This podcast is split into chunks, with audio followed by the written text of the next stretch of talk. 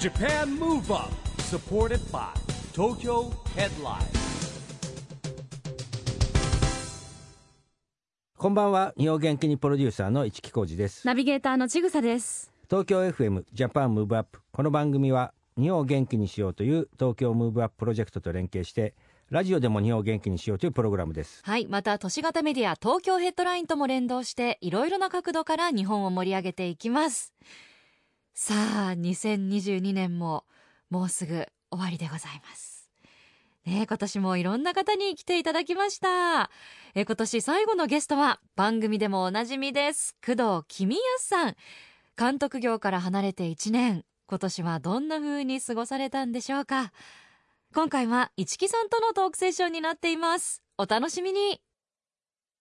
ジャパンムーブアップサポーテッドバイ東京ヘッドラインこの番組は東京ヘッドラインの提供でお送りします JAPAN MOVE UP それでは今夜のゲスト工藤公康さんですこんばんはこんばんは。工藤さん実はですねはい。今年2020年最初の放送はい。元旦1月1日放送も工藤さん すごいですよ1月1日と12月31日、しはスタートと終わりを締めてもらったということでのい。いえい え、ありがとうございま本す。いいんですか、僕当にあのいで。やいやもう本当ありがとうございますはい。ありがとうございねま、す。あの先日はですね、えーそしてですね一緒にやってますチャリティーキッズベースボールスクール、2022っていうことなんですけども、はい。えー今年はですね、まあ、あのまだコロナ禍が収まってないので、少年野球チーム6チーム約はい60人、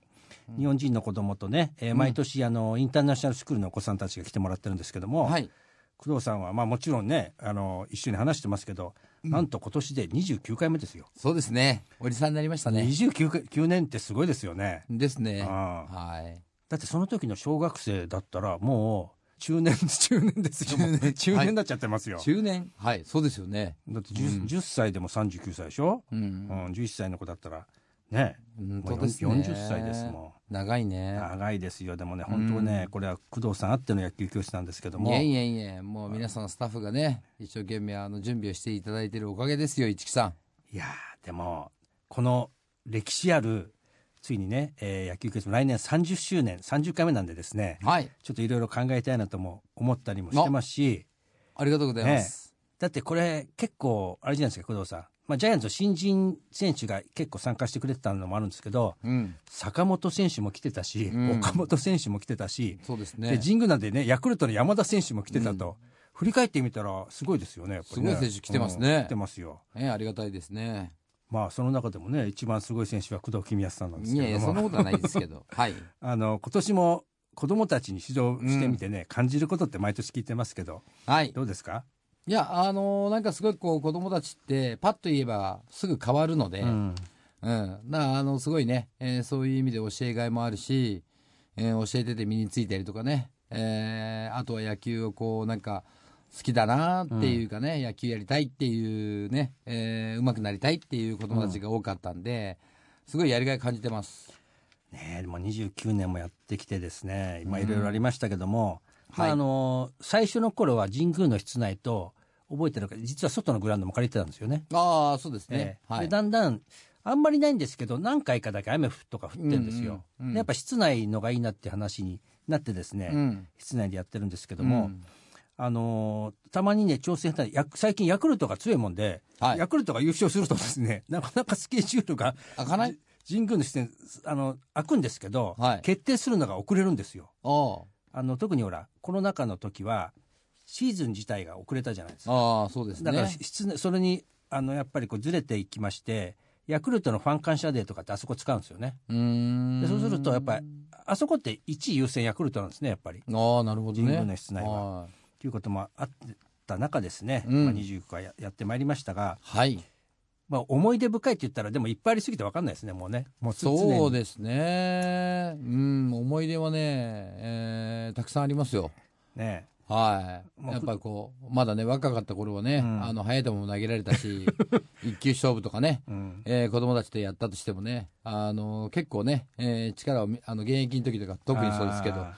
ね、えー力を見せることもできたんですけど、おーとかあったんですけどね、うん今ないですからね、投げてもね。いやいや、そんなもんね、速い球投げてね、今年も対決してましたけど、いやいやいやいやいや、もう子供た 。ちの「おお」っていう声はもうないですもんねない、ない、ないかな、んそうかな。ないよ。うんまあそんな工藤さんも監督業を離れて1年はい今年はねいろんなことをやられてると思うんですけどもはいまずね大学生活もやられてるんですよね、あはい大学、まあでもリモートが多いですけどね、授業を聞いたりとかするっていうのはなんとだって博士号を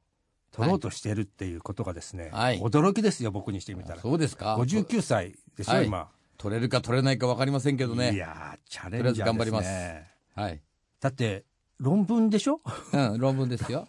すごいいついつ書いてあるんですかもうえいつえい作ってつるいつ書いてるわけではなくて、はいデータを揃えて、うんでそれから書かなきゃいけないのであそうですねまだデータを揃えてうんっていうのが先ですねあなるほどねそういうのがあってね、はいでそして今年は何と言っても農業はい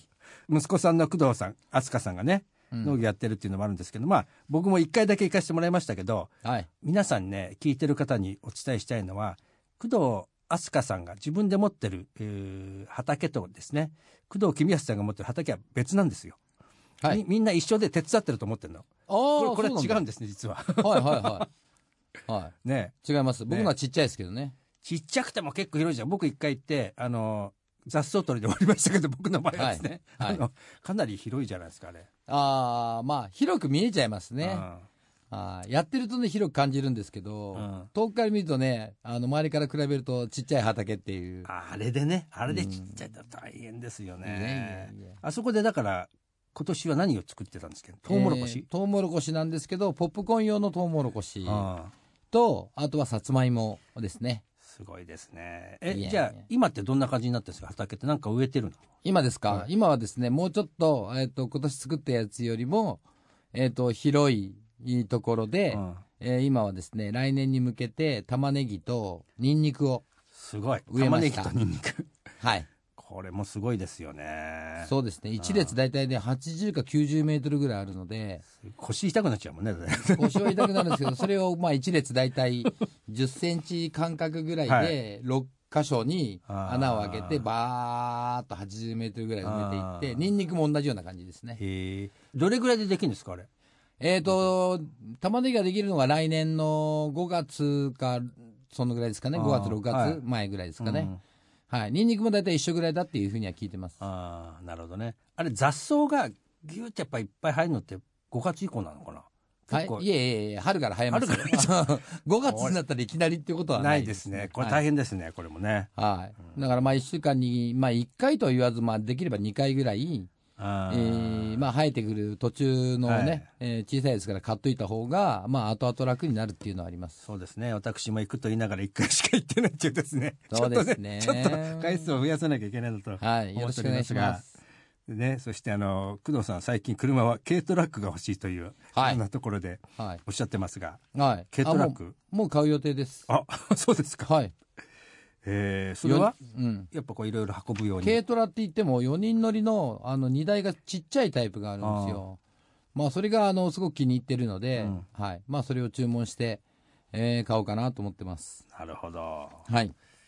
ね、軽トラックもありますしそれから、えー DIY 僕も行かせてもらいましたけど、はい。ね、廃校になった学校の後に駆動ルーム作ってるじゃないですかあれはもう完成されてました、あ、あとは照照明だけです。照明だけはい。照明だけでもう2ヶ月間ぐらい、あの、ほっといてるんですけど。ああ、はい。あの、もう他は出来上がったので出、来上がってる、はい。あと照明つければ完成っていう感じですね。あーまあ、あれも 僕もですね1回しか行ってないんで、えー壁に手形をつけるかどうかぐらいの話で終わは終いわっておりましたけど、うん。あれも結構だって凝って作ってますよねまあ、あの、壁につけ、あの、手形をつけるって、あの、漆喰でうん塗ってるので、うんはい。えー、まあ、あれがね、あの、すごくここ壁としてはいいのかなっていうふうにも思うし、あとはうまく木を使ったりとかですね、しながら作ったの で、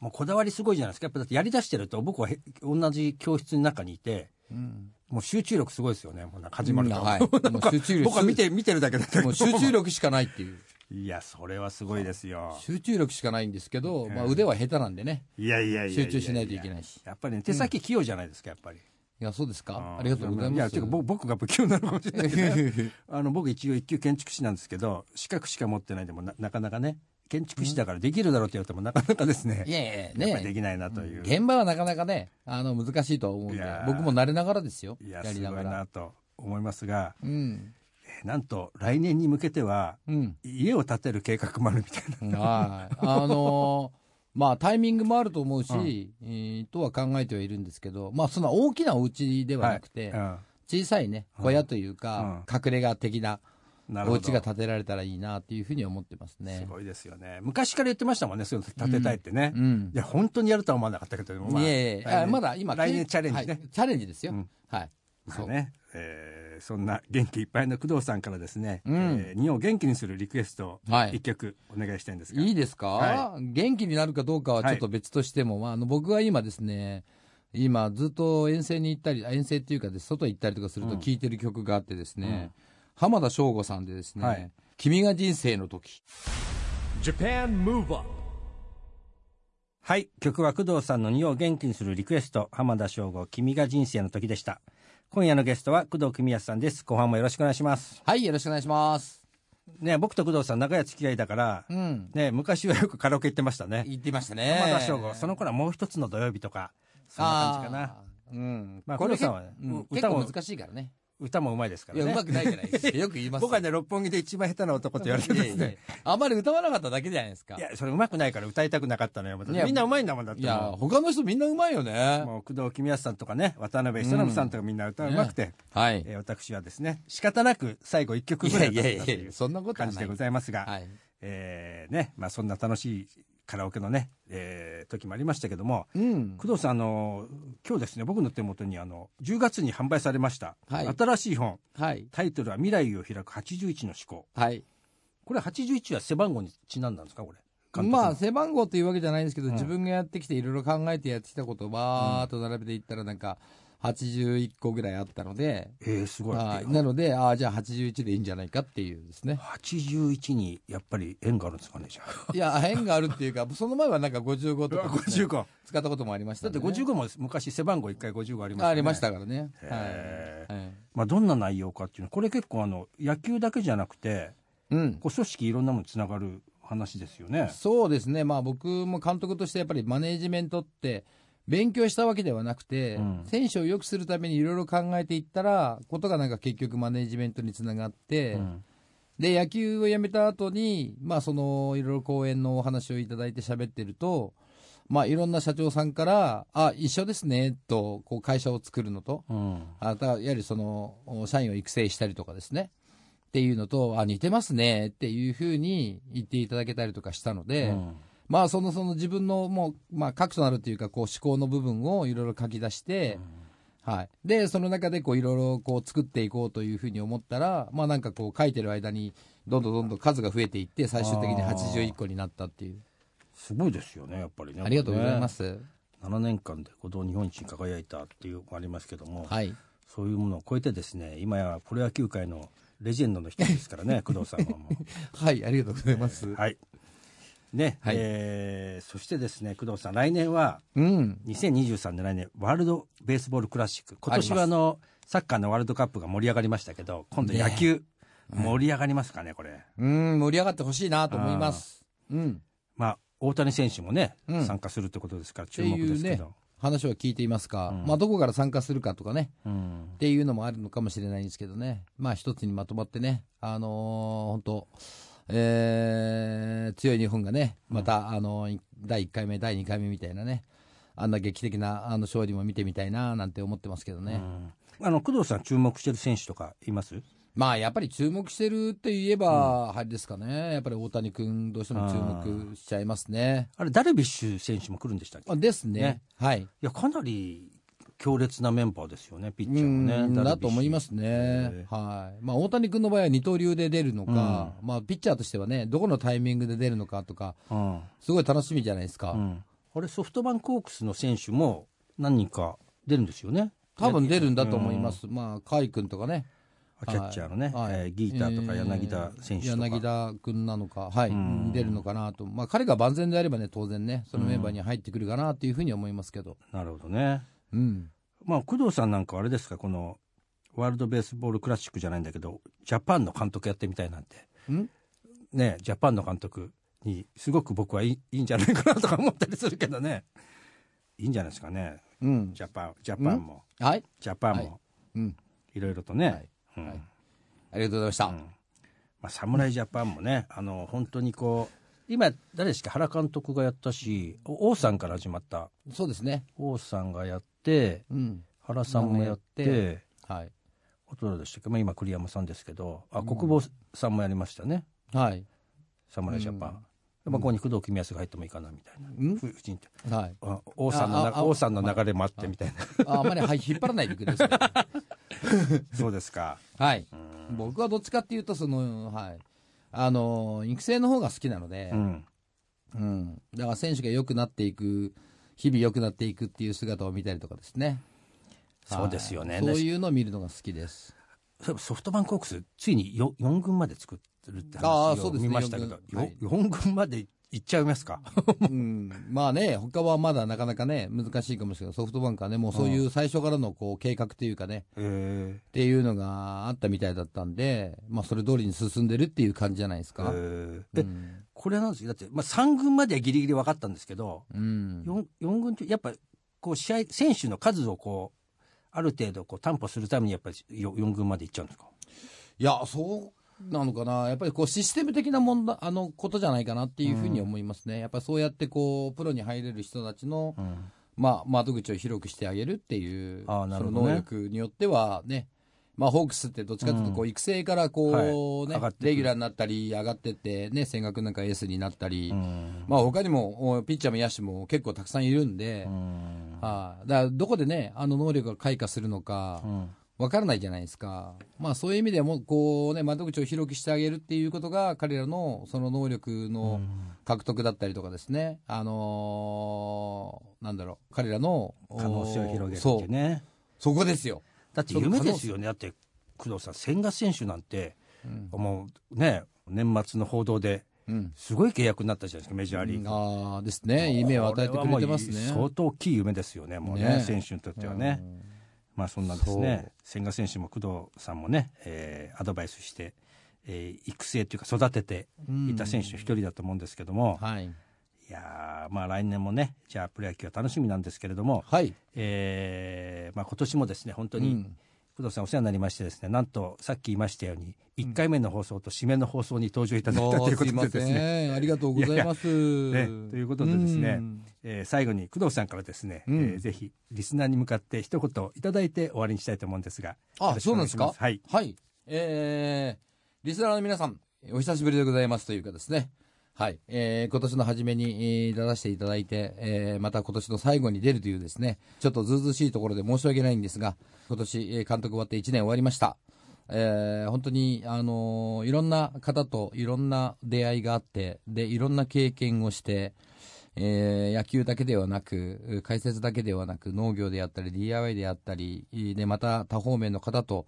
おたくさんお会いすることで、えー何かまた、あの、監督とは違う、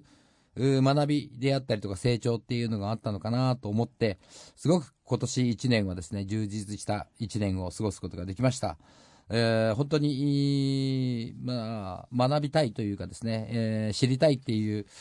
思いを持ちながらずっと野球もやってきたし、えー野球以外の時にもそういう思いを持ってやってきたことが少しずつこう、自分の身になっているのかなっていうのを実感しながら、あーこれからもですね、日々えー学んでいきながらあー頑張っていきたいというふうに思います。また来年の1年を楽しみにしていただきたいなっていうふうに思います。はいありがとうございました工藤さん、まあ、工藤さんに負けないようにですね、はい同級生の私も頑張りたいと思います、そうですよ。今頑夜張のりましょう。今夜のゲストは工藤公康さんでしたありがとうございましたありがとうございました。 Japan Move Up, ここで都市型メディア東京ヘッドラインからのお知らせです。東京ヘッドラインのウェブサイトでは、ウェブサイト限定のオリジナル記事が大幅に増加しています。最近の人気記事は、最も面白い漫才師にウエストランド。自分の人生なんですけど、初めて主役になれた。毒舌漫才で M1 セース。本日もたくさん語らせてもらいます。ガールズガールズ、小田ゆずはのゆずは24時、第39回。キンプリ高橋海人芸能界ってまだこんなに素敵なところが吉岡秀隆からのバトンに感激ジェネレーションズ2023年の展開明かす来年3月にニューアルバム10周年記念ツアーもスタートなどがよく読まれていましたその他にもたくさんの記事が毎日更新されていますので、ぜひ東京ヘッドラインウェブをチェックしてくださいね。 Japan Move Up 今年のですね最後のゲストは工藤公康さんでした、えーなんとですね我々一緒にやってるですね、えー子どもたちに向けた野球教室チャリティーキッズベースボールスクールっていうのを名にしてですね日本の子どもたちとインターナショナルのスクールの子どもたちが来てるんですけども29回目ですよ来年はねメモリアルの30周年30回目ですからちょっとねいろいろ考えていきたいと思ってますはい、楽しみにしたいと思います。躍動さんで始まった2022年、締めくくりに私もお会いしたかったです。まあお話聞くたびに、こう素直にね、頑張ろうって思わせてくださるというかね、えー私も工藤さんのようにいつまでも成長する自分を楽しめる大人でいたいなと思います。さあ、ということで、ジャパンムーブアップ、そろそろお別れのお時間です。来年も元気のヒント、たくさん見つけていきましょう。はいこれからもみんなで知恵を出し合って日本そして世界をつなげて地球を元気にしていきましょう、はいジャパンムーブアップお相手は市木浩二とちぐさでした。この後も東京 FM の番組でお楽しみください。それでは良い年をお迎えください良いお年をジャパンムーブアップサポーテッドバイ東京ヘッドラインこの番組は東京ヘッドラインの提供でお送りしました。